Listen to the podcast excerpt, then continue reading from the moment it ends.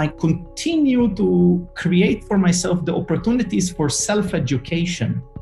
Not by reading the books and again getting the no, no, no, don't do this, do this, etc., but by receiving opportunities to naturally feel and sense my mistakes and as well other areas which are more clicking into place.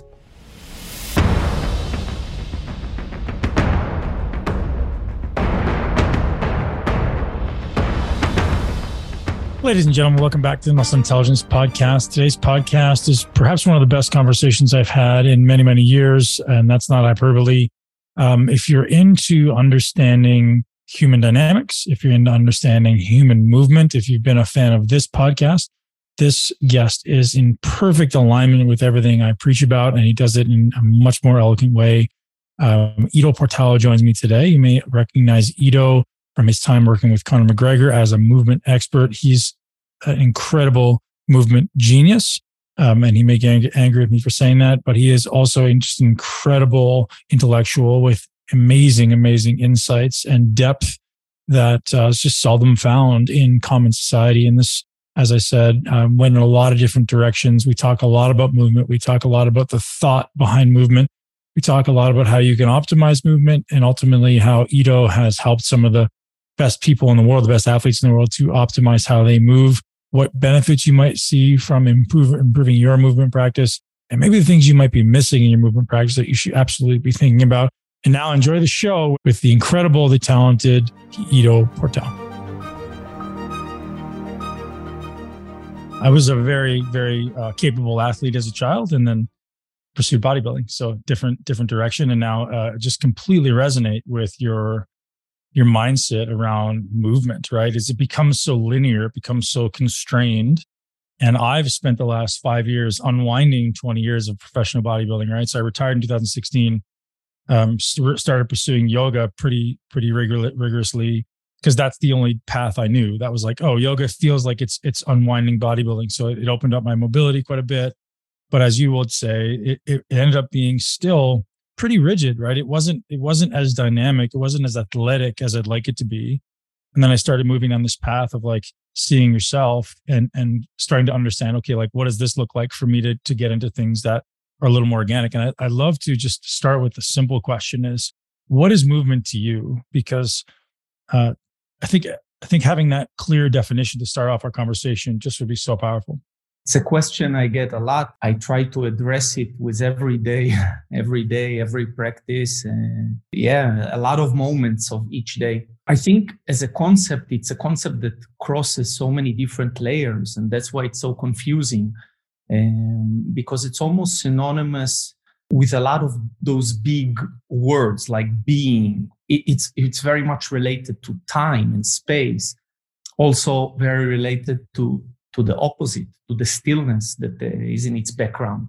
And then we have, of course, physical movement, which is uh, something that we use a lot these days uh, when we mention this word. But I'm, I'm working with more than just physical movement. I try to apply it across the board uh, into many other layers movement of thoughts, movement of emotions. That's such a big and diverse concept it's it's it's it's related to an act of observation. It's related to metabolism to breath not not physical breath only but to the breathing of everything around us mm. expansion contraction. That's why it's very difficult to address it or to discuss it directly but you have to apply it into a specific layer. Movement of a joint movement of the body or movement of, a, of another physical phenomenon or not physical phenomenon, etc. Where's your mind when you move? Well, it depends eh, where it first where it should be and where it is. Those are two different things. When you are truly busy with the movement, the mind is carried with it. Is not so much performing it from my experience and my my observation of it, but it is more carried by it. So in a way, the future creates the past or, or the observation creates the observed. Those are perceived as when we are in tune, when we are in good movement. Eh, it happens to us. It moves through us. And then the mind is perfectly still on the on that movement. It almost sounds like like uh, Steven Kotler would prescribe or describe as flow, or, or ultimately Mihaly Csikszentmihalyi would, would describe as, as a flow state. I think that a lot of those uh, definitions and uh, observations come from the same the same need and the same uh, observation, just different terminologies. Yeah, definitely. So again, another high level question: Why do you move? And so where I'm going with that is, I think anyone listening has never explored anything in their life to the depth that you explore movement. And when they start movement, they won't start where you start. They're going to start with, you know, as you, you would say, big frame, small frame, right? They're going to start big frame. Where's your small frame? And now after moving for, you know, coming up, um, you know, 40 years of, of intentional movement, I would say you've been doing it for a very, very long time. Why do you move now? Moving, I don't have a choice. We are moving as we are here we are moving right now. It's more aligning with the nature of that movement or not. What I try to, to do is to be as whole as I can with the movement that I am in. The moving through life, uh, sitting in a chair, walking, lifting weights. Those are just opportunities to align with it. And also, it can be very fractioned, very deassociated, where we are doing something, but many aspects of ourselves are not aligned with that movement. So that, that's the reason that I'm trying to address movement. To move, I must move as I'm here, as I am going through this life, I am going through this reality. But I'm trying to align more and more uh, as I can with that movement, the nature of that movement. I love that. And it sounds like it starts with presence, right? It starts, as you say, being present in the moment. And it feels like there would be a depth to that presence, right? Same idea, big frame, small frame. Someone who's barely paying attention to these big frame movements, their depth of attention or depth of presence is very shallow. Or someone like yourself who's getting into what we all call the small frame movements requires, it almost necessitates a different depth of presence. Does that sound accurate? Yeah, but depth can hint of degrees where it is more in all different directions. There is no better directly, there is more aware. As those frames become closer and closer together and ultimately become more as a continuous flow of presence. But our mind tends to take snapshots it, it, especially the, the intellectual property, the cognitive property, as we're thinking about our movement, we are not being in movement. We are thinking about movement. That's a step, a step, a beginner step in becoming more and more in tune. And that narrows down these frames until they are becoming more and more continuous or one flow of attention and presence. So it's not necessarily deeper. It can be also shallower, but it is whole it is present in more and more and more aspects as well as more and more and more points in the time frame on the timeline hey everybody just a quick interruption to this podcast from a message from our sponsors our sponsor today is Organifi. You guys have heard me talking about Organifi green and red for a long time. I've been drinking it every day. Typically, it's been post workout lately and sometimes even bring the red intra workout to increase my pumps and just give me a little bit of sugar that I need to keep that high performance going. Allows me to recover effectively and just make sure I cover my bases. Organifi greens and reds are dehydrated, high quality vegetables and superfoods and fruits that ultimately allow you to get access to all the nutrients your body needs to thrive. Organifi juice and adaptogenic blend powders, as well as supplements to support immunity digestion, and detoxification. Uh, Organifi is 100% organic and offers something for truly for everyone. Their clinically proven adaptogenic ingredients um, are uh, they taste amazing and incredibly effective. So head over to organifi.com slash muscle. That's O-R-G-A-N-I-F-I dot com slash muscle to get hooked up with 20% off your order that's everything store wide, whether you get the greens, the reds, the gold, the proteins. They've also got some delicious proteins that I suggest you check out as well.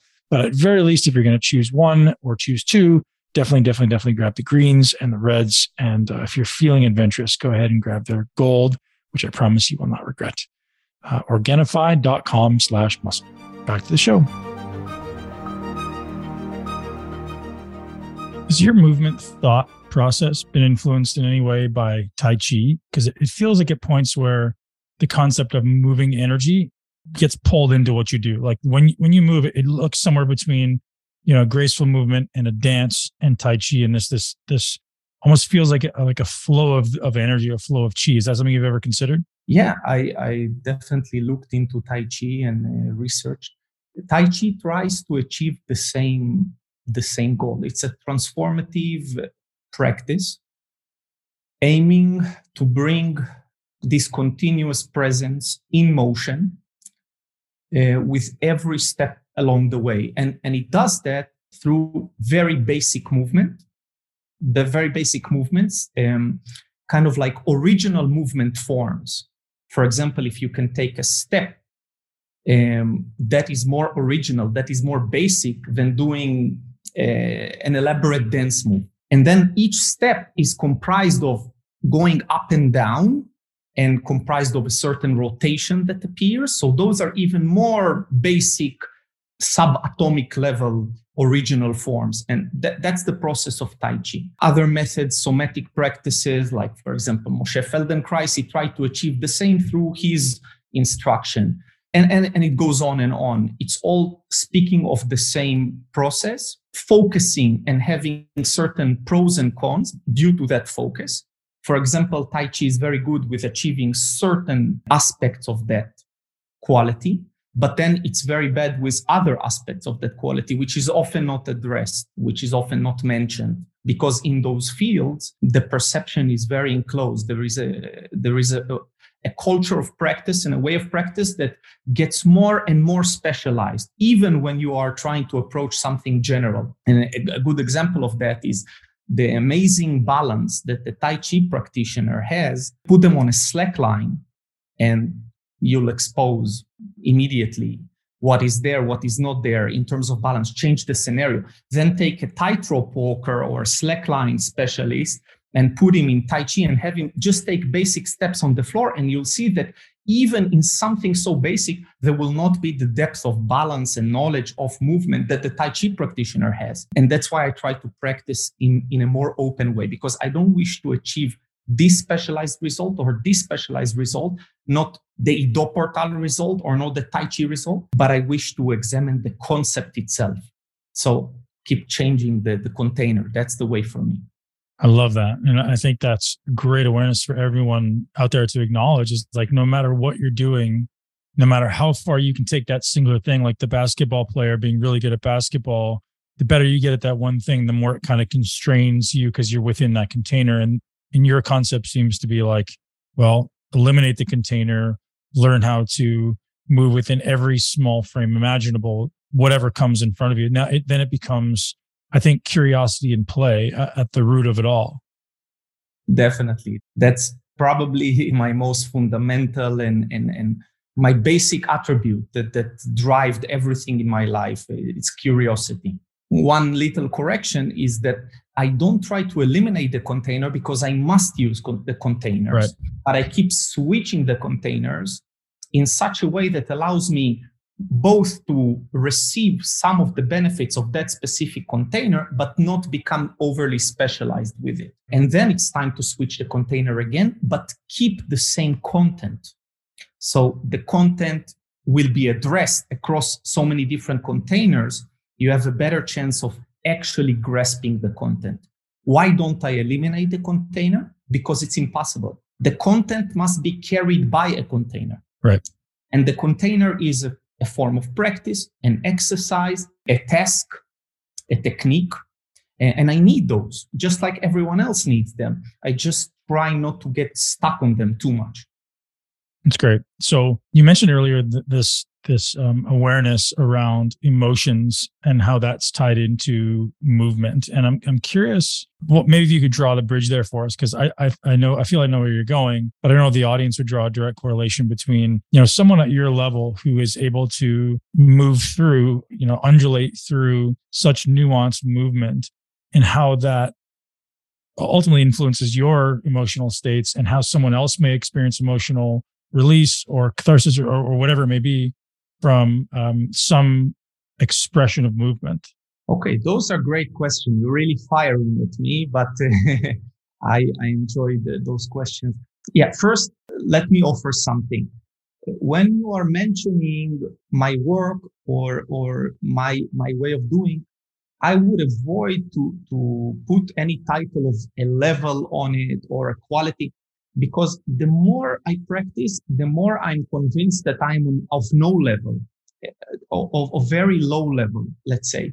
And I, and I think that's probably um, a, a, big strength of the way that I practice. It's a little bit you have nowadays in um, in the martial arts world as uh, we became more um, as became bigger something like grappling or MMA and people in there are being humbled daily. You see those practitioners are much more humble than sometimes the traditional martial artists, which don't get humbled daily. So I'm one of those who get humbled daily. If you'll watch me practice every day the way that I practice in my personal practice, you won't see anything impressive most of the time. And because I'm, I'm working through another scenario and again have to create my observations. And now about your question the movement of emotions and the patterns of emotions. First, I, I, believe that there is a great confusion about emotions generally.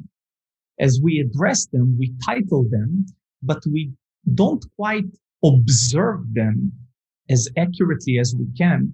And hence we are under the impression that they manifest on a layer that we refer to as emotional layer.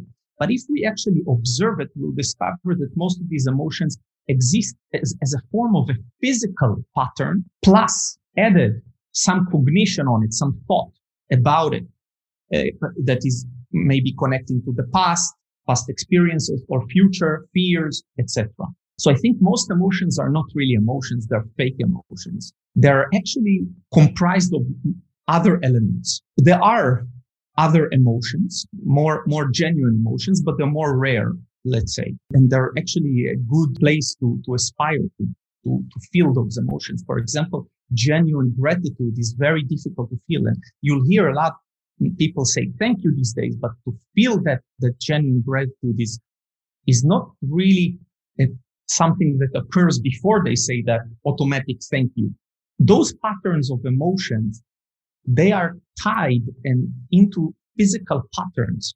So they can exist within these this scenario that occurs in the body and in the mind. So when you're working with movement, you're basically changing the ground, the ground on which emotions hang into and, and, and grab into. And you become a lot more pliable and a lot more, a lot more clarity arrives in the way that you feel, in the way that you are able to observe feelings, in the way that they are able to rise and to fall as well. Instead of being kind of just being rattled by the, that ocean of emotions that many people experience.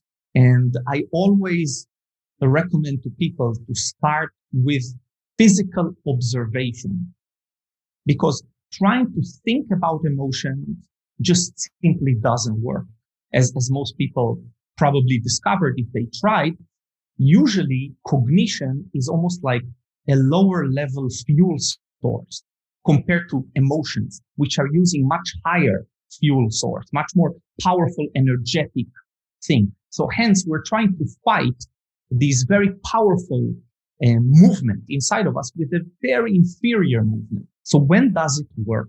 Usually when another emotion is used to transform and fight that prior emotion or when a physical, instinctual, bodily support arrives. For example, I might get angry and agitated, but if I'm feeling very well, vitality, very energetic, I'll be able to fight a lot of this anger much easier because I have that energetic support coming from the body.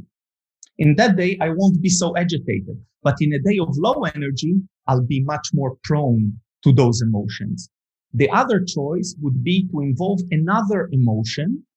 For example, in some, some places they for in Buddhism, they use metta, for example, loving kindness, which is a very powerful emotion that can, can be used to, to manipulate other emotions. But the start of the process, what I recommend is to observe physically what is occurring, what is actually occurring. When we say I am agitated or I am sad, we tend to think about that physical sensation, but we don't observe the physical sensation. Where does it manifest? For example, if I'm angry, is it a form of a stomach ache? Is it a pressure in the head? Is it a contraction of certain muscles around the jaw or in the neck? When you observe those things, you allow, first you, you create a bit of a deassociation and you allow some separation to occur. You don't fuel the fire with more oil and you can start to transform the physical pattern in which this emotion hangs into. And if you transform the physical pattern, the emotion evaporates. It's gone. I love that. And you said uh, disassociate. I was thinking uncouple, right? I was like, just like, yeah, what it sounds like you're saying is many people will feel some type of physical sensation. They'll create a cognitive story around what that sensation actually means. When in reality, we have the ability to push it away, uncouple it, and then change the physical the physical sensation into something that maybe is um, not going to make us a victim to an, an emotional reaction. Yes, yes. The only thing, again, I would be careful with the word push away because the push away will create an immediate resistance. But if I just observe what is occurring, I don't try to push it away. I don't try to eliminate. That will not work. I just observe the pattern as I'm observing the pattern and noting it for myself and really looking carefully.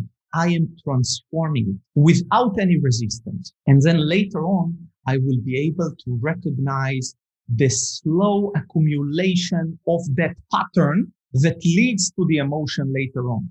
And then that would be, um, that would be even better because I'm now not allowing certain aspects, certain emotions to control me because they have to hang on. They have to climb me, my physical presence, certain tensions in the body, certain patterns.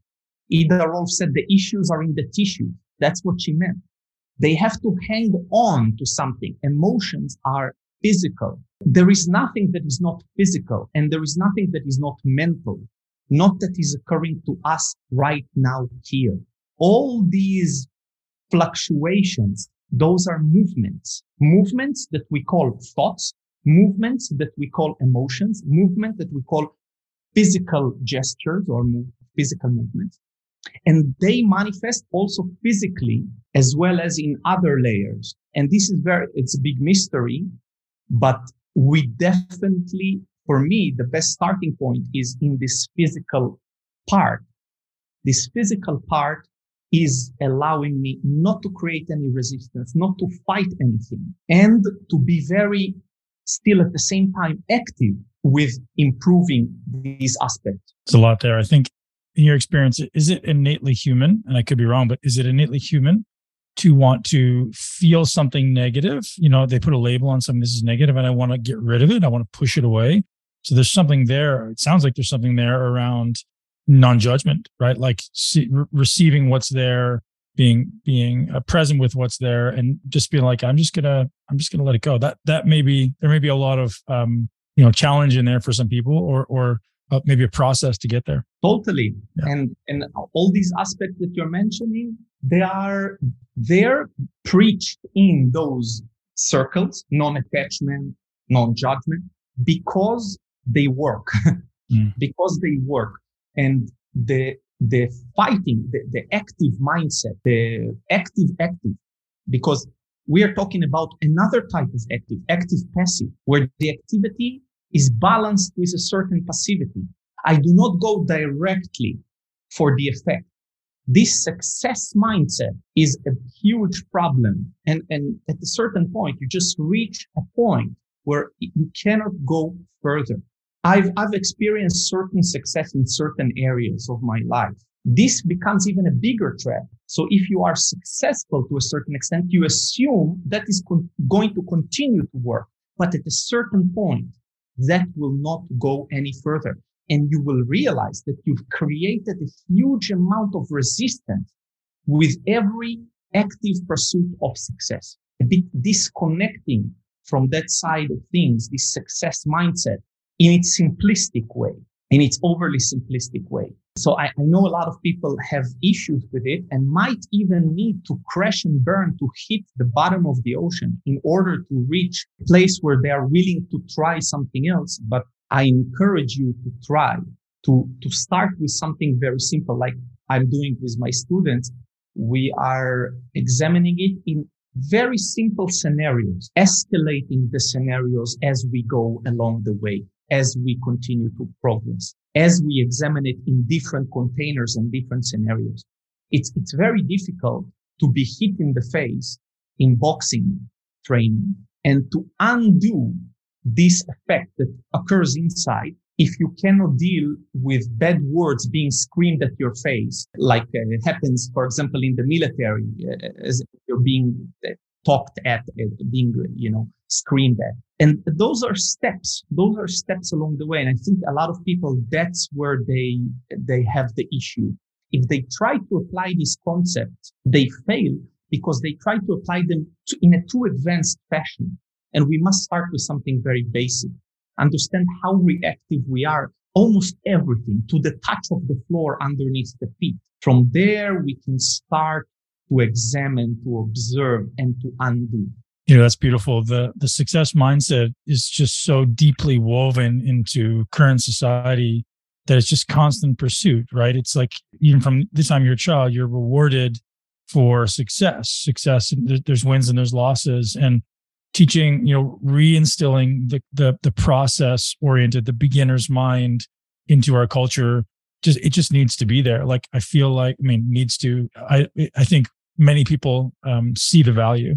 So my speaking of my my specific circumstance, you know, reached the top of the level in, professional bodybuilding, and similar idea. That's all I knew, right? That's all I wanted, and I got there, and it was, it was this awareness, like this is completely empty. This is the ceiling, right? Could I go higher? Maybe, but this is the ceiling and this is not what I hoped it to be. And now this is what's kind of been the catalyst for this new journey is it's just like the journey is the process, right? Or the process is the journey and uh, learning to exist in the, in the small frames to use your, um, your metaphor it's just such a great framing. So I'd love for you to actually share what that is because we use that term a couple of times, large frame, small frame.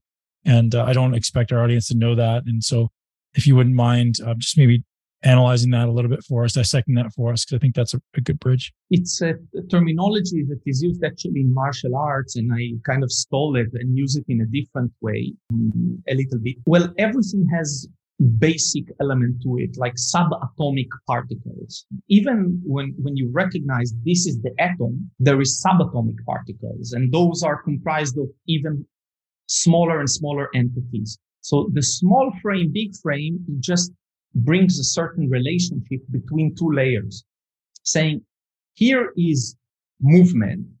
Here is even more basic and more subunit of that big, yeah, more, more nuanced movement. And the focus that I try to draw is that people are attracted to the to the big bells and whistles, to the those big movements, just like they're attracted to the big bodies, the big muscular bodies. But actually, those big movements are comprised of very small movements that very few people care about. And when you care about these small movements, you naturally get the big movement because it's comprised of the small movements. But if you just go for the big movement, you'll discover that you don't the control that you think you have outside of that specific movement. And that's where the illusion is. For example, Michael Jordan was a great mover.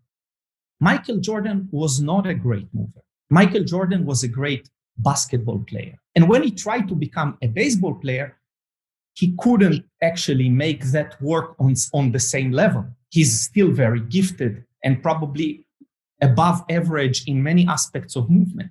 But what it goes to show us is the fact that you are able to address all that needs to be addressed in basketball movements doesn't mean that you can address them if you change the ball to a smaller ball and the scenario to a different scenario. Not to talk about being a dancer, an acrobat, or or you know any or a sailor, whatever. And that's where the focus for me um, became smaller and smaller on original forms basic subatomic forms of movement that are comprising all the big techniques. That, that's a big pursuit. It doesn't mean that you immediately receive everything that I can be great at everything, but it does bring a certain knowledge into things that you've never done. And this is why I started it. I, I, I used to say, you're good at what you do. That's not a problem. Everybody does that. But can you be good at what you don't do?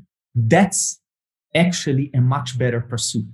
Mm. Not to slowly, slowly practice in, in your house, hiding away from others, but really to address it for the first time. For me, that's a very good test for a mover. And you'll discover, you'll be surprised. Some people, which are considered great movers because they were great athletes, are actually very poor movers. And other people who you would not think twice about will actually show proficiency across many different scenarios. Yeah. And uh, so that's a little bit touching that concept. I love it. One question that came up for me while you were talking there is I'm really curious how exploring motion, exploring movement through your life has influenced your sensory experience in, in the other senses. So I'm a, I'm a longtime fan of Leonardo da Vinci, who speaks of his um, success in, in so many different areas, being a polymath. He attributes it to depth of awareness of his sensory experience. And so someone who explores movement to the, to the, again, I know you don't, you know, like the word depth, but that's the only word that I'm able to come up with. I'm curious if, if you also find yourself exploring hearing and flavors and sight and perhaps smells in, in the same nuanced way. Definitely. That's something, again, that we're not usually trained to think of. For example, bodybuilding, training the muscle. And then later on came concepts of training the fascia, the, the connective tissue. And then came another concept of training the tendons. Blah, blah, blah, okay, but this can be applied all across the board. Go the full way you can train the senses, you can train awareness in the way that awareness is always perfect of and of the same intensity but as it manifests into a certain aspect then you can train that aspect of awareness awareness itself is already full potency one or zero and it's always one it's always there but then as it manifests you can let it come out stronger or weaker or in, in different qualities and ways. And the same for senses. Uh, people lost, uh, a lot of people during COVID lost the sense of smell. And uh, a friend, uh, it happened to him and asked me, I said, train back your sense of smell. Wake up in the morning, take cloves, take, take a, a cinnamon, take a citrus, smell and look with your awareness for the tiniest hints of that and the various colors and textures inside that smell. And you will see that you will regain back slowly, slowly, slowly in that process. And that can be taken ad nauseum. You can train your senses to become very potent. So that's something that most people don't realize. But because I've been living this journey for many years now, my sensory experience, I guess, is very different than people's. For me, it's it's normal, but the way that I use my eyes, my hearing, my sense of smell, my sense of taste has been totally transformed because those are movements. And in order to pursue some of the movement aspects that I have pursued, I, I had to develop that. Like, for example, the use of the eyes is so primary in the way that we move the body it's very difficult to avoid training the eyes and, and achieving a certain delicate control of the eyes if you are pursuing movement. Uh, and that happens in athletics in very specific scenarios. Um, but because I've been switching the scenario so much, I, I've gained more and more insight into the general aspect of it. It sounds like it would also transfer into learning, right? The ability to think on a different level um, is that is that something you've experienced? I think so. Um, I, I've I've been saying, I've been talking about this for many years now, a few decades. I, I think if your interest is within developing thought, you have no better bet. Not mathematics, not physics, not, not philosophy, than movement. I think this is the primary vehicle from, for, from which the brain evolved into being what it is. And this is the primary fuel source for developing cognitive abilities. It doesn't mean that you're going to be a mathematician from doing movement, but if you're examining your cognition in new scenarios all the time, you'll discover that the person who is engaging in diverse movement scenarios in a methodological way, not just chaotic, will have a much better chance of, of uh, addressing that new scenario. There's two questions that come out of that. And I think the first one's hopefully maybe not a short one, but I'll ask it. Is movement meditation for you? It's, it sounds like it, it becomes, there, there's a overlap. The word meditation means nothing these days. It's mentioned and by so many different people in so many different ways that it, it becomes totally empty. It has been abused, the word. So I'm afraid to use it.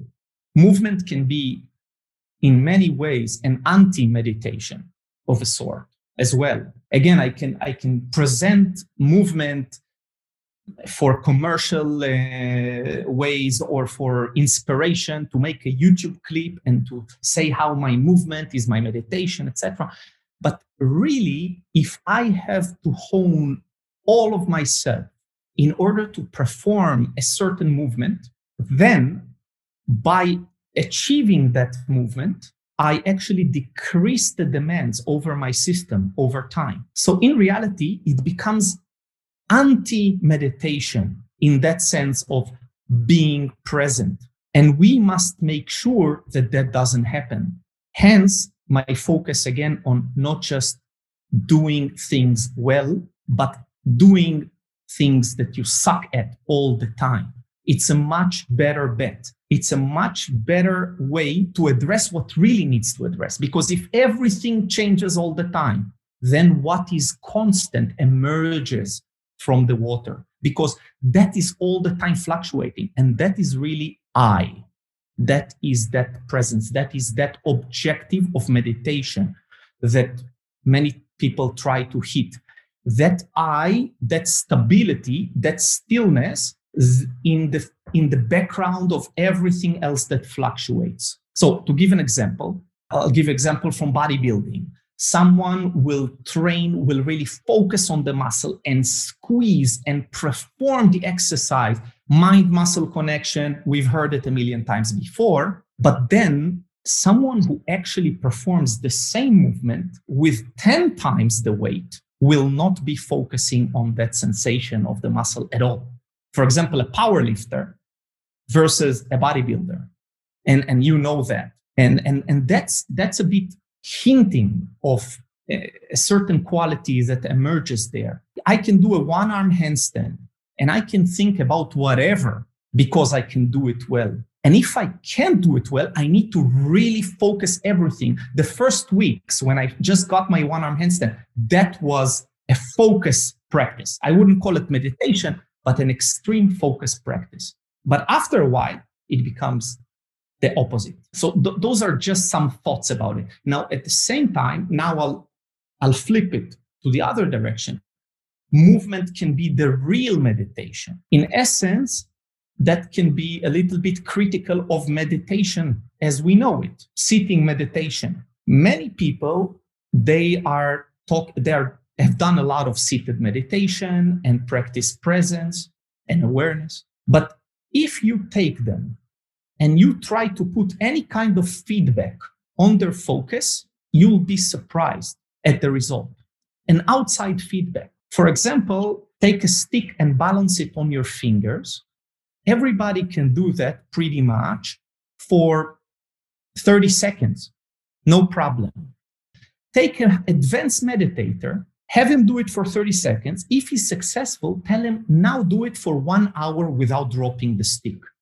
You'll discover that his focus cannot be applied well into this new scenario. And he will lose it after a few minutes one moment of lack of awareness and boom, it falls. And that's for me touching the weakness of the container, even seated meditation, where if you're truly interested in achieving present, continuous presence, regardless of scenario, you are you have a better bet to do it through multiple containers and using some kind of a feedback where it's possible. You said when referring to movement as the gateway to an optimized mind, right? So you use the the the example of you know becoming better a better thinker or mathematician. You mentioned applying a, spe- a specific methodology, and I'm curious what that methodology is. You said as long as you're uh, methodical or, or, or, you're applying a, a specific methodology. I don't want to quote you. This is really the heart of my work. This is really what most people don't know about my work. They cannot appreciate it and because they will never know it from outside. This is truly the essence of what I call movement practice. I don't need to take my shoes off to count the number of people that I believe are addressing it well from my point of view. Of course, it's just my point of view. Why? Because some systems are all about the protocols. If you get the right protocol, you get the result. But this practice is all about error management. It's not about the protocol. You can, I can give you all the protocols as people are doing, and you still have no results whatsoever in terms of general movement development, etc.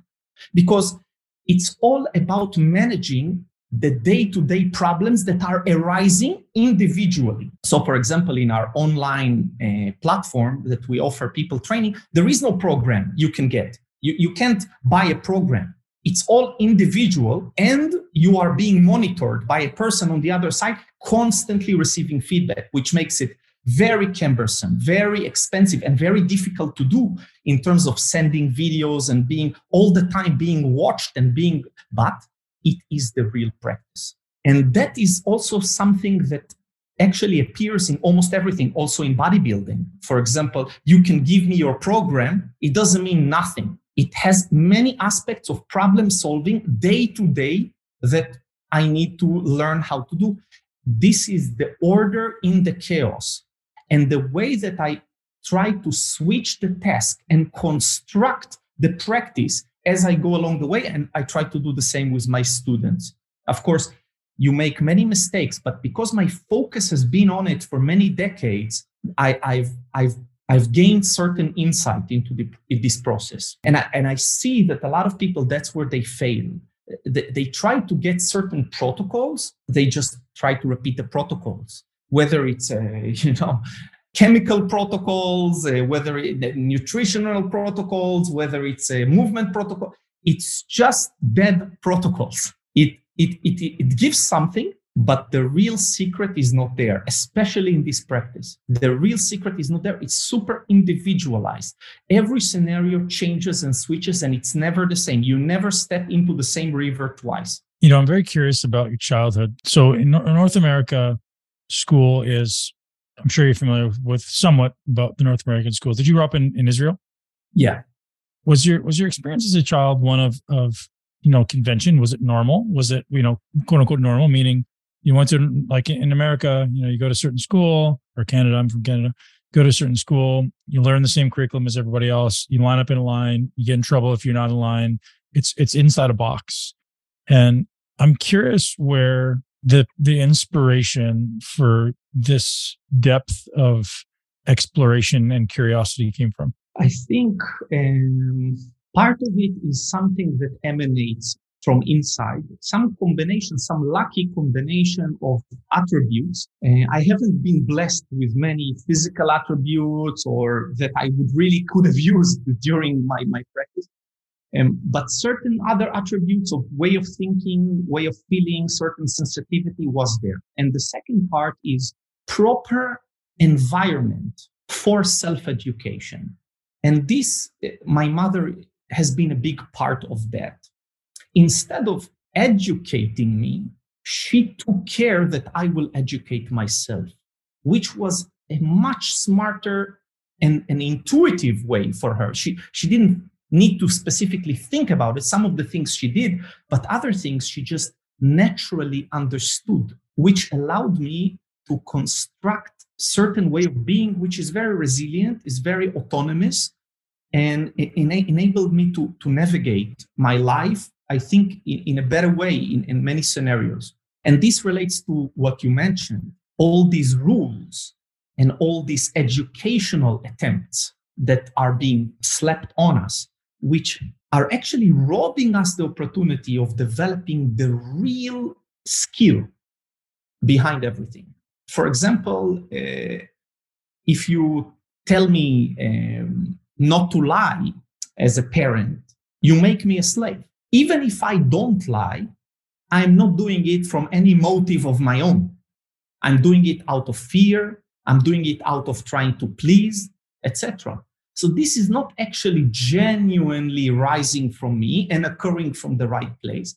But opposite, I've been now robbed of that opportunity to a large extent. While if you create the conditions in which I will feel the sting of my lies naturally and alone, then you would educate me in a passive way much more deeply and will affect me for the rest of my life.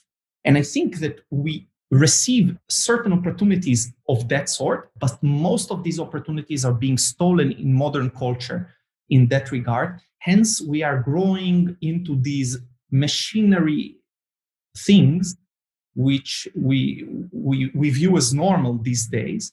And um, it, it, carries a lot of problems. And uh, at least on the other side, you again at a certain point in life and with certain difficulties and, and depression or sense of empty uh, meaninglessness you are having the opportunity to regain that. And that connects a lot to my practice. I've heard one steve paxton said that uh, he he he created this um, contact improvisation this practice because he wanted to finish his physical development, which he never was allowed to finish as a child. So it's very similar for me. I, I, I continue to create for myself the opportunities for self education, not by reading the books and again getting the no, no, no, don't do this, do this, etc., but by receiving opportunities to naturally feel and sense my mistakes and as well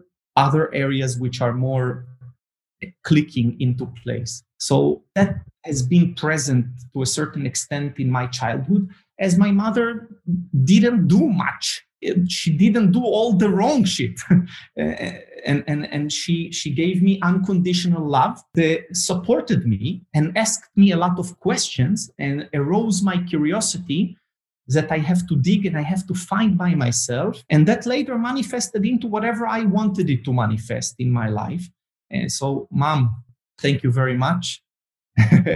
and uh, I think this is also a role for us as partners, as uh, wives, husbands, uh, parents, brothers, sisters, to to also support this because we all need that that self education. That's the best parenting advice I've ever heard, and I'm going to think about that a lot. I have two young children, and great my greatest um, value in life and I, everything I do ultimately is is a self exploration so that I can be better for them. And that sounds like it's exactly what uh, everyone should be doing to uh, one, give their, themselves an opportunity to explore their emotions and, and their feelings and, and, who they are, and, and, also for your children. So thanks, Ido. That was that was awesome. Sure, uh, sure. Don't don't.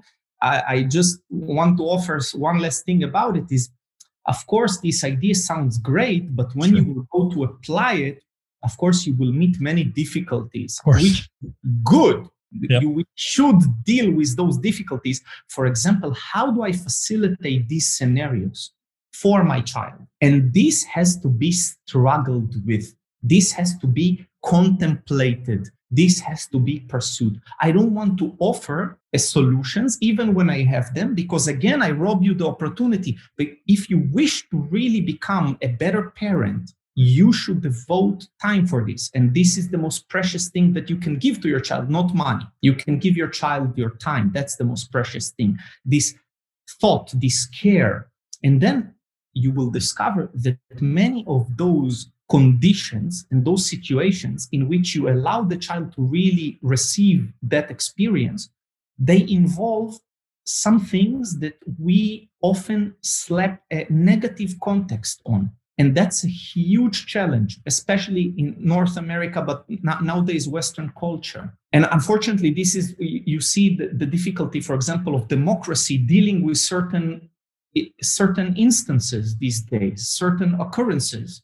We reach a point where this fake good that comes from a good orientation, but have misled the good for something else, it reached uh, the ceiling. And uh, now you have to facilitate certain evils, I would even dare to say, in order to create the real good. The real good is not human moral good, bad. It is related to awareness. More aware, good, more good. Less aware, less good.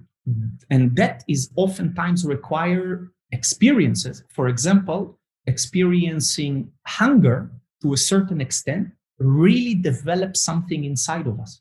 But we, we've been robbed this opportunity most, most of our lives. And, and this is something that, of course, I don't recommend you to starve your child. But for example, I remember a scenario where my dad took me on a walk in nature and I was really small and he miscalculated. He thought it was a very short walk and it ended up being this six hour walk. And he didn't take food with him. But I didn't experience it as something that he did to me because I realized he just made a mistake and now we are here and we have to finish this. And this created a chain of events inside of me. It only years after that I realized that such opportunities helped me get something. We used to go hunting with our parents. We used to experience the need to not move for many hours, to be quiet, to smell, um, to, to, to do very physically effortful things.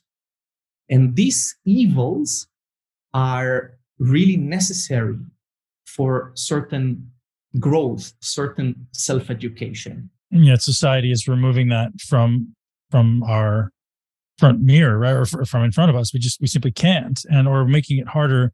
And so, thank you for sharing that. I, I will definitely take that into consideration. As I mentioned before we started recording, I hope to come to your event coming up here in August, and exclusively because I want to be able to move at a level that my kids move and teach them how to move and pass it on to them because I just see the value. I just see the value, as you say, in awareness. Like awareness is the root of all change.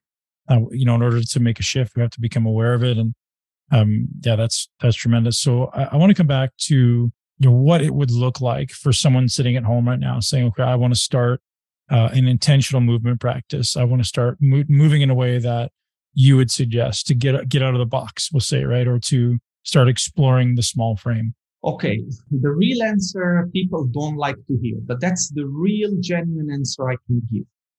In this state of hearing this, being inspired, the only answer can be education.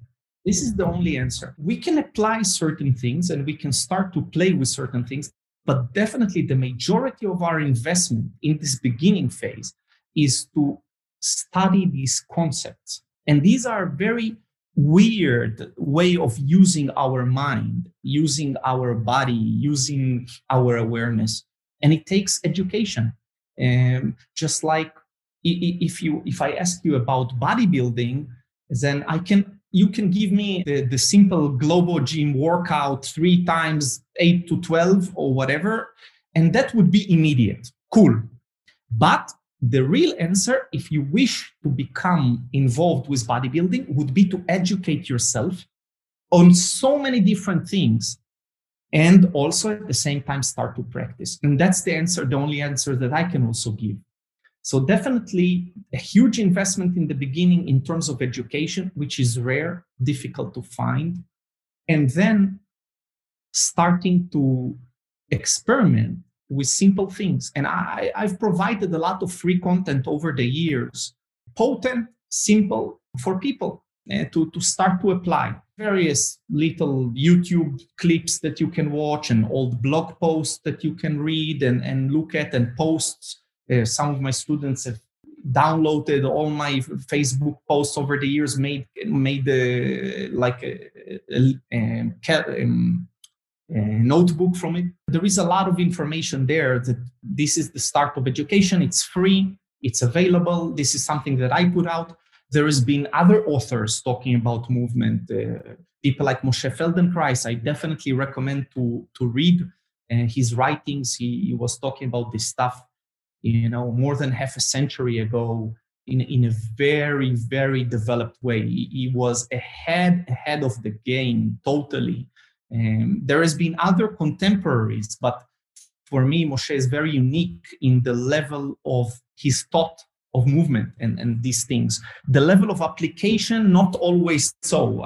Sometimes I, I have some I have a feeling that a lot of the work has been miss, missed or, or misunderstood or took another uh, face to it. But, but I'm sure there are people who are doing a good job with that as well. The thinking that the basic, the basic awareness that develops out of this education should be carried into our day to day.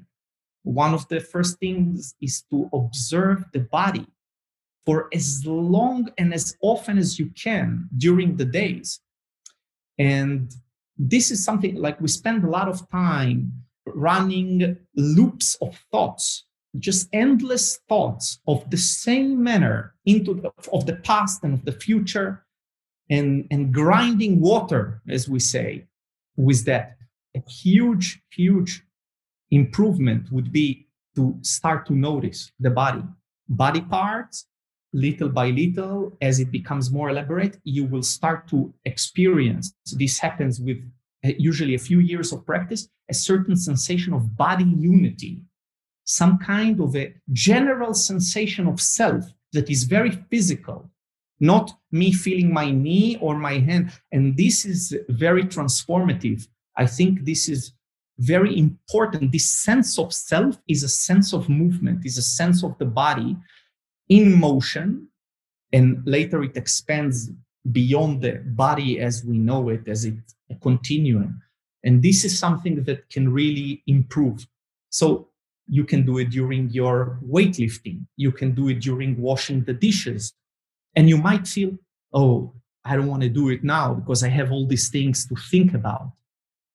But if you truly observe you see that those loops of thoughts don't arrive anywhere we we rarely have like constructive functional cognitive flow that reach the conclusion and is useful for us. Most of the time is just grinding water and only contributing to negativity to holding on and attachment and all these problems that we mentioned before. Hence feeling the body while doing things is a very powerful thing and immediately it can be applied and then on a more pragmatic level, I recommend people to start to have certain practice around different positions of the body, different postures. Like, for example, I talked a lot about squatting as a basic way to fold the whole body. It's like this basic thing. You, you just fold your body. We don't fold the body. We're, we're mostly extended.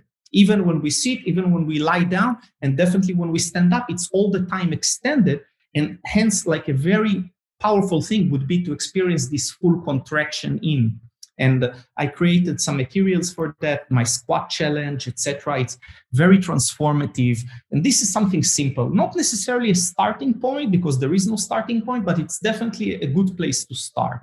People with more shoulder issues, hanging, the same thing. I created a lot of materials for that. And again, we're doing pull ups and we're doing all these power exercise. But hanging allows us again to elongate, to use gravity to realign the whole structure. It's very useful for the shoulders, but not only. And that's also something very nice to do. Another aspect that I put out is spinal waves. Since the spine is so is such a in basic element, it is really us in terms of movement. If if you want to have a good a, a, a, good part that will affect a lot of movement, it's the spine. And uh, this is a major problem, by the way, with the modern neutral spine phenomenon, where we are actually eliminating movement from the spine. Hence, we eliminate movement from the rest of the body. And usually, it's in an attempt to protect ourselves without realizing that the problem got created in the beginning because of lack of movement of certain aspects. So you will not see back pain on the folk dancer from Slovakia because he took care of these little motions. But you will see back pain in the gymnast and you will see back pain in the couch potato. One is moving too much in a very specific and aggressive way. The other is not moving enough. And in between, we have those people which are rare that are moving all the little segments and articulating them in different ways. And the spinal wave is something very nice to start to construct. And there is also these materials on YouTube you can find from me. You got a ton of amazing stuff on YouTube. Um, yeah. So, uh, you know, like with, like as with everyone in the gym, right? It's so linear. Like we spoke of in the beginning, everything is so linear. There's seldom rotation involved, certainly not anything that looks like a spinal wave. And you start to lose movement. And as you said, if spine becomes tight, your body's going to try to pick it up with the shoulder or the hip, and then they'll start becoming injured, which is so common. And so, um, yeah, there, there's there's tons there. What does your current movement practice look like? You know, do you, is it just like from morning to night, whenever you get an opportunity, or is it really intentional as far as like carving a specific time of the day?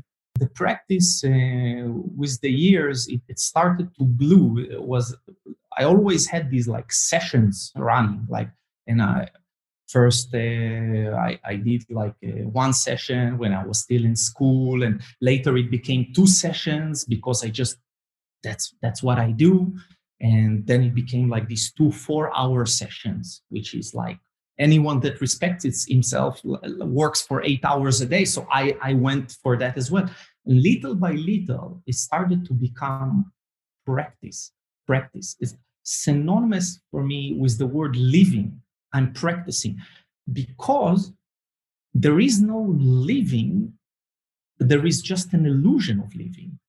The practice brings me the hope and the connection to living. When people think of the oh yeah i don't have time to do this i don't have time to do this but what do you have time for? When you actually examine it there is no life.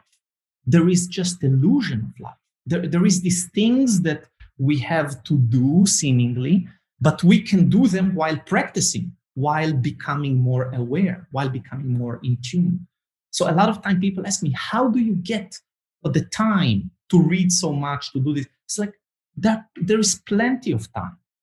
There is plenty of time. I, I'm practicing all every moment that I can.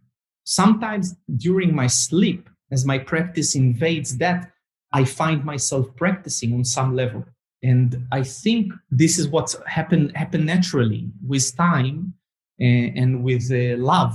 There is no, you know, Charles' point of view about it. There is no discipline. There is just love to what you do or you can also say there is obsession. It's a bit maybe sound negative but you're just you're just interested. You're just like you just want to do that. Yeah and that that's that's my practice. So i use every opportunity even now but i'm i'm carrying certain awareness of my body certain awareness of my spine and yeah. I'm, I'm i'm trying to bring some of that still into the presence because this podcast is part of my practice. There is no life, and after I finish, I start to practice. It is part of my practice, it is part of my way of being. This is uh, something that takes time to digest, I think, but it, it is a good it, it's good to to try to address that try to become more in tune with it if people feel that they need a break it is coming from a place of going back to sleep.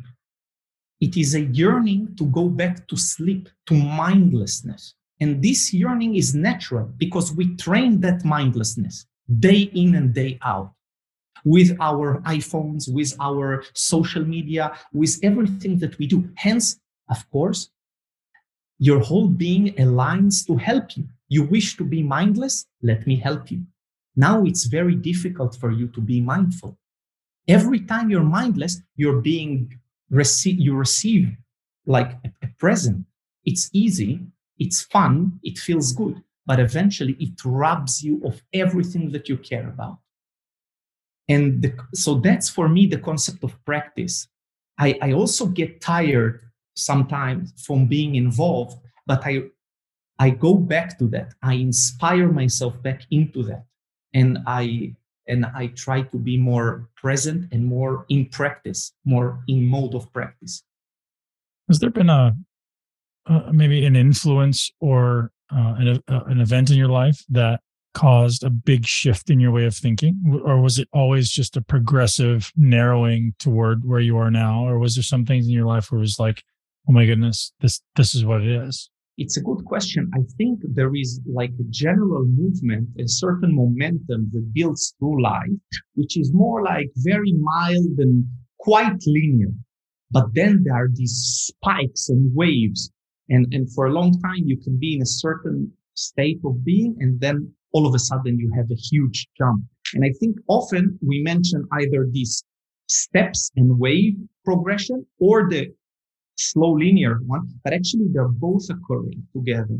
So I had many events like that, and I don't think they are like so unique. I think I think we all we all have events from which we can grow and use, and eh, just sometimes it's a bit more hidden. It's a bit more tricky. And this, this concept is also related very much to suffering, that suffering is there because it's very useful, because it's required. I, th- I think like the end, wishing for the end of suffering is wishing for the end of everything. Suffering is the school that we are here for. We are here to join this seminar. We are not perfected. You know, some people offer, they have reached, reached it. If you're here, you haven't reached it. And this is a schooling, and the schooling occurs through certain suffering and difficulties that are being resolved. And I think this might be a little misunderstanding of the end of suffering. That's the end of suffering. Understanding that suffering is part of how we evolve and do. Hence, you go for the conscious suffering. You engage with the suffering instead of waiting for it to fall on you and maybe even not being aware of how you manipulate it for your growth. And that's real suffering that we should avoid. So those are some events that are some difficult events. Uh, school as a kid or or something happens in your life or or a relationship related or business related and then if you're a practitioner you manipulate you manipulate everything you digest everything for your growth. Everything is food. Everything is useful. Brilliant. Um, have you ever experienced in maybe the last, you know, call it 20 years, any injuries or any joint pain? Very little. Very little because my secret is that I'm a big coward. Hence, I, I've been able to always avoid the things that next to me, people in martial arts or the military or anywhere that I was in, in competitive athletics, etc. I saw people getting injured. And I think this is also part of my limiting factor that I, I'm very resistant to certain change and had to work on that over the years, but it also protected me tremendously. I've experienced some injuries here, there, but relatively for what I did and for the time I did it and for the amount of practice, like I'm saying, many, many hours a day, every day, that's what I do my body is a body of a child that has been uh, also a big eye opener as i saw like people over the years degrade and have difficulties and then other students of mine i saw a difference. I saw something else that is there to balance it out to protect um, and and that that is certain attribute of it. For me one of the proper practices. The reason is not the usual reason that people think of. Uh, usually we are mentioning longevity and we mention health, two words that I have a bit of a nausea from and, and have got tired from because this longevity it, it, comes on a cost. It, it, it comes with a cost. It, it comes it comes with a certain price that you pay as an individual in your evolution. And also it comes as a cost of the global of the of the the major the, the big pool. Uh, if you survive long somebody else doesn't there is always a cost and the other thing is like this perfect health but sometimes we need to actually damage our health to get certain certain progression, certain attributes. If we are trying to aspire for perfect health, we are moving against the grain because from the moment we are born, we are dying. We are in a constant death. We are aging and dying. We are not living, we are dying. So, hence, this immediately creates a collision and immediately creates a problem that starts slowly, slowly to build up, to build up, to build up. Look at, for example, for, for example, my beard, my white beard. When I when I got a few white hairs, I could I could paint them black, but eventually my whole beard will turn white. And now I have to paint it daily and to keep it in that shape. And underneath the surface, it is white, but I hide it. Let's say I, I am able to hide it, but other aspects will spill out. So my skin will wrinkle. So I hide that. Another aspect will come out. My eyes will deteriorate and you see the quality of the eyes in older people. Everything you are just creating a resistance, and eventually it will eat you up. Eventually it will build up to huge magnitude. What I'm saying is, I don't, I don't say abandon this, let it wash over you, let it degrade you. Take care of yourself, but know a limit. Health is not a good epitome to focus on. Neither is longevity. Anyone that does that and put all the eggs in this basket will eventually, from basic logic, as I said, will pay the price. Because in this game, we all go to the same spot and we all lose that game. But if your game is different, you might get away with it. You might get away with it a certain growth, a certain progression, using your years until the last moment, and who knows, maybe even beyond in a certain aspect of development. So for me, this is much more powerful. I get a lot of health benefit from my practice, yeah. but I also know when to say enough. This is a little bit of unhealthy habits are very healthy.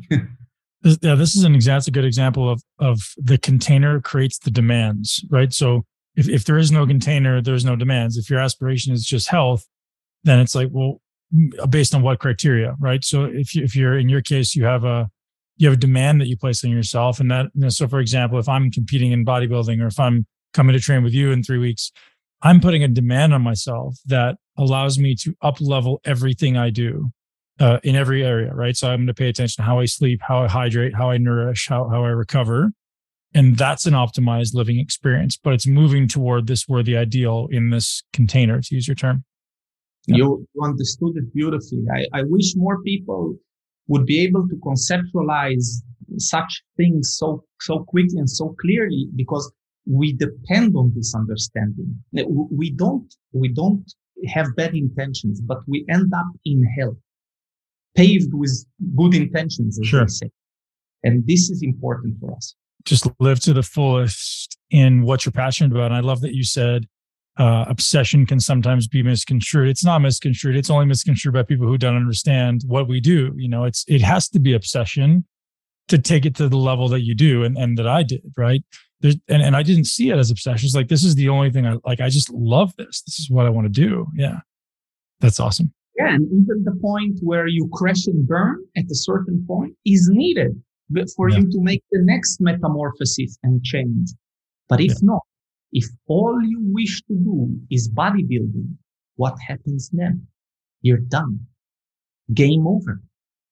And that's, that means that the, that the proper phase change and shift did not occur. You, the practice didn't prepare you for the next phase important to do and to address in the way that we practice. And, and in my experience, and I'm curious if you would agree with this, the reason that people aren't allowed to go through the metamorphosis is they never allow themselves to be fully submersed in the, like, I was able to leave bodybuilding knowing I'd left it all on the table because I gave it all. I gave it my all, right? When I was there, I was 100% submersed. And uh, most people are not. Most people are, are, you know, halfway in, halfway out. They're uncertain.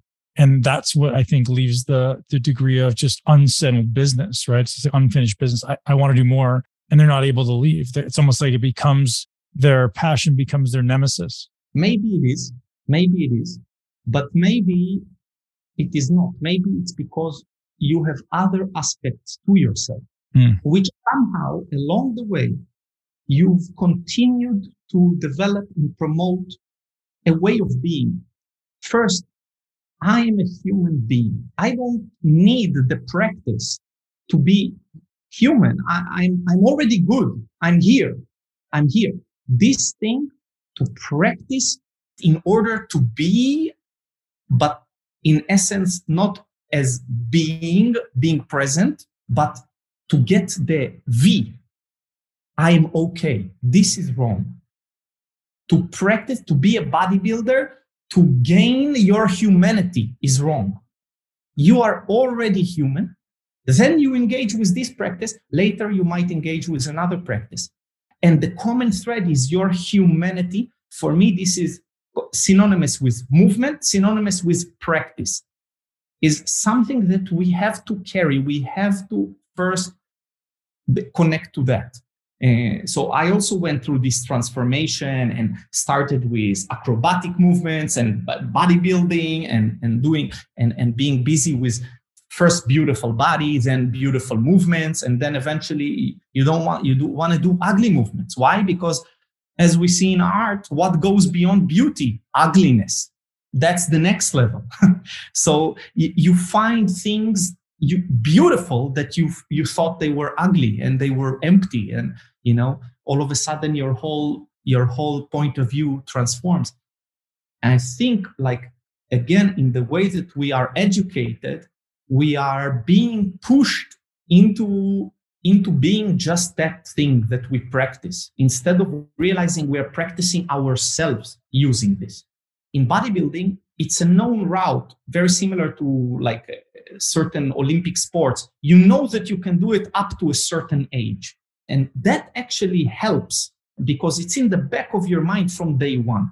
But then other other places, I find people get stuck on way worse. Even though, of course, I can give you the example of the dried prune bodybuilders who are have the body of a you know and a face of a dried prune in their 80s. It's a bit sad, not because it's not a good practice. It's because is this the only practice? Is this the only thing that you hang on to? Because one day after, and, and you're gone just like just like anyone else. And that was the only experience that you gleaned out of life. That was the only you know thing. So i think this this can be limited. That this can be limiting and can be limited. I was very blessed when i first started training to uh, meet and you know sort of be mentored by a man who was uh, at the time an 85 year old Japanese man who trained twice a day. He owned the gym that I uh, trained in, and he he built all the equipment by hand. He was a welder, and uh, to to see his passion and, and, at 85 years old, he'd be running across the gym to answer the phone, and you know he, his ability to move and and you know still lift. Uh, you know I think he was 130 pounds or something like that, still lifting 185 pounds over his head uh, was just just phenomenal to me. And and so to watch his uh, how it became part of his identity, I, I think really impacted me as a person because I'd never experienced someone with that level of passion, that level of of depth, and and who who just truly li- lived and loved and embodied what it was. It was a really great. I just would sit back and observe it, and uh, you know, unfortunately, the man ended up losing his gym because he was so old that people start, started just coming and not paying him. But uh, it was a great learning opportunity for me to experience someone who had spent 60 years or more doing the exact same thing and still as you say he still loved it but he still he still felt still felt like a kid at play and uh yeah that really feels like uh, i can't i think of certainly for me something to aspire to. And it doesn't have to be in that bodybuilding state but it's just like the joy and and the vitality that still existed at 85 and 87 i think when he lost his gym was just um just remarkable and just inspirational for me. This, this, yeah, this is the kind of example. Sometimes that really go deep, even without realizing it back then, sometimes only later on.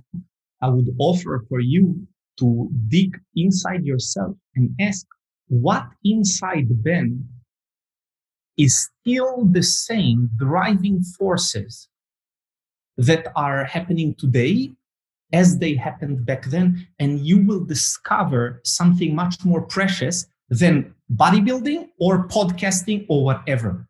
Yeah. And and and that that thing is often not not research. It's just taken for granted. It's like I'm I'm a, I'm a successful guy, so I go for the next success. Like for example, you have these uh, uh gymnasts, often ex-gymnasts, and they always become businessmen. Or in Israel, the special op units that are graduating from the military, they always become these hyper high tech successful guys or doctors, medical doctors. Why? The difficulty of the way. So the difficulty is now your master and you're a slave. That's not a good orientation just to go for it for sake of difficulty. But but is it is it perhaps the pursuit of challenge, right? It's like the so for that I, I do that all the time. It's like so I want to do things because I think it's exploring the, the ledge of, of what I'm capable of. That's very different because if you understand what you just said, uh, the pursuit of the challenge for what? For self growth and development. Yeah. So the real master is you. You are supposed to gain something out of these challenges. I can have you run marathons. I can have you do 24 hour of burpees. The fact it's difficult doesn't mean we should do it because it's difficult, but we should pursue challenges for growth, for self education.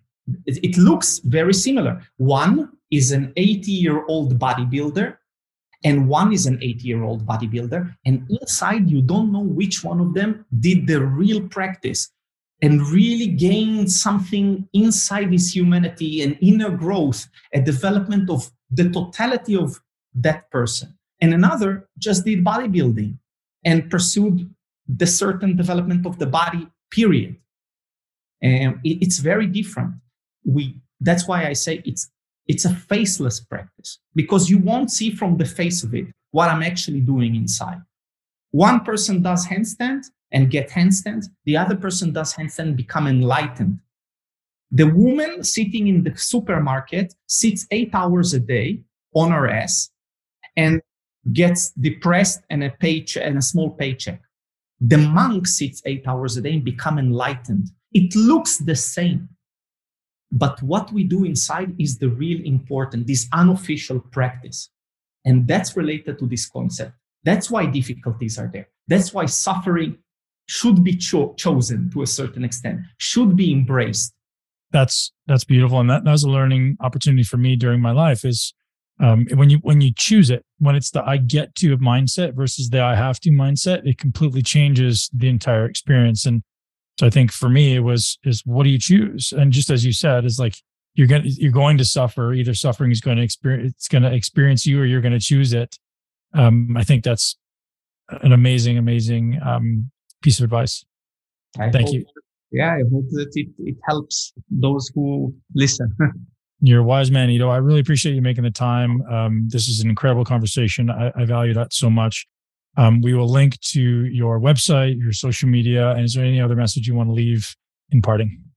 No, yeah, I think we, we covered a lot of uh, beautiful aspects. I would just like to promote more more practice, more personal practice, not my practice, your practice, each person's practice in way of, in a way of being, in a way of becoming. Um, and I think this is missing. Uh, we replaced it first with religions and we replaced it with all kinds of uh, practices, but not the practice as it should be. This concept, I think, is very powerful and also very modern and and very conceptual, which make it sometimes very difficult. Something that uh, I, I, I view as purely good because it brings more awareness, more, more presence. As a society, we gain the benefit as, as parents, as, as leaders, as educators. The more we support this, the better we do. Yeah, sometimes I feel this is lost inside the big offerings that are around already it feels like childlike curiosity or or exploration is what that that's what it sounds like you're saying to me. I don't know if that if that feels accurate. It's definitely a huge part of it is this beginner freshness, this this childlike freshness, the experience of the first time because it is the first time. It is always the first time. There is not the same river twice. So that that that quality is definitely a quality of the practitioner of the one who is going through his life who is present in his life and and, and a, a result of again a result of your difficulties this cannot be just arrived at like this it, it cannot be there because you heard this concept this must be unfolded into you into every cell and how only through practicing. So the, the, this podcast or or a book or anything is just is, is nothing. Is it's just a, a, very very mild arrow pointing at a certain direction. The actual becoming is this dressing the situations, dressing the containers, using them and transforming ourselves each time a little bit more each time in a little different way. Every moment of our days can be can be used uh, if you if you practice this uh, state of mind, and this is important, powerful, transformative in the way that I see it. Ido, thank you very much. Truly incredible. Thank you, Ben. Hey, thanks so much for joining me here on the Muscle Intelligence Podcast, ladies and gents. I hope you enjoyed my conversation with Ido.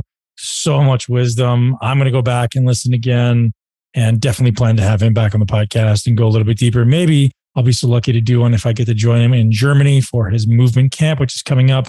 You can check out Ido at idoportal.com. You can check out on Facebook and Instagram, where he's very, very um, present and posting often just incredible wisdom around movement and the insights he has in his movement practice. Muscle intelligence is about ultimately empowering you with the knowledge and skill set to show up as the best version of yourself. And sometimes in life, we're not exposed to challenge. We're not exposed to the opportunity to grow. As Ido spoke about in this podcast, humans need challenge. We need to discover for ourselves what we're capable of. And too often we're put into this container that is maybe safe and maybe prevents us from learning about who we are and what we're capable of. And then we start developing inadequacies or fear or you know lack of self-confidence because we've never developed our own thoughts our own capabilities for ourselves uh, and that's one of the great missions of muscle intelligence is to intentionally expose you to not only the greatest minds in the world but also the greatest practices in the world to allow you to step into who you are, step into who your soul knows you are. So if this stuff resonates with you, uh, don't forget to follow Muscle Intelligence also on Instagram and follow Muscle Intelligence on Facebook. You can jump in the private Facebook group that ultimately is um, supporting you in living your greatest life in a body you love. Thank you to our sponsors for today, Organifi, organifi.com slash muscle. Thanks, guys. Appreciate you being here, and we will see you next time. Thank you so much for tuning in to Muscle Intelligence. If you enjoyed today's episode, please be sure to share it with at least one person you know. Make sure you're subscribed so you never miss an episode. This podcast is for information purposes only. The statements and views on this podcast are not medical advice. This podcast, including Ben Pakulski and the producers, disclaim responsibility for any possible adverse effects from the use of information contained herein. Opinions of guests are their own, and this podcast does not endorse or accept responsibility for statements made by guests. This podcast does not make any representations or warranties about guest qualifications or credibility. This podcast may contain paid endorsements or advertisements for products or services. Individuals on this podcast may have a direct or indirect financial interest interest in products or services referred to herein. If you think you have a medical problem, consult a licensed physician.